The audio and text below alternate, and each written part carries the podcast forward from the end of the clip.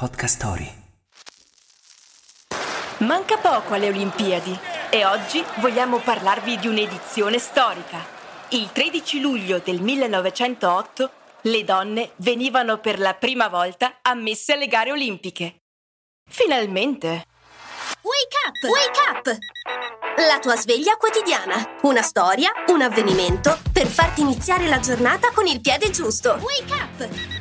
Nel 1896 ad Atene nascevano di nuovo le Olimpiadi, ma prima di vedere una donna ammessa alla competizione sarebbe passato parecchio tempo.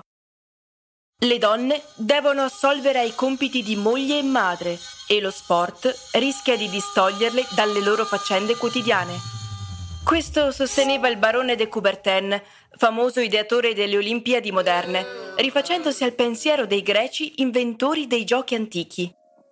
Non era propriamente d'accordo con lui Alice Milia, nuotatrice, canoista e fondatrice della Federazione Sportiva Femminile Internazionale.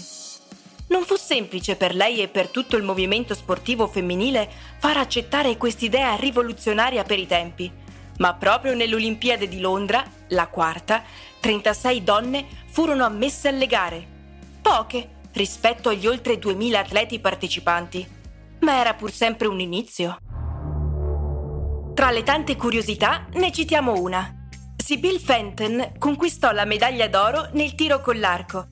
Aveva 53 anni ed ancora oggi detiene il record della più anziana medaglia d'oro olimpica. La frase del giorno. Gli uomini ignoreranno sempre la loro vera natura finché non lasceranno le donne libere di realizzare la propria personalità. Indira Gandhi Il consiglio del giorno. Oggi il consiglio è di ascoltare il podcast in descrizione, che con l'argomento odierno cade a pennello.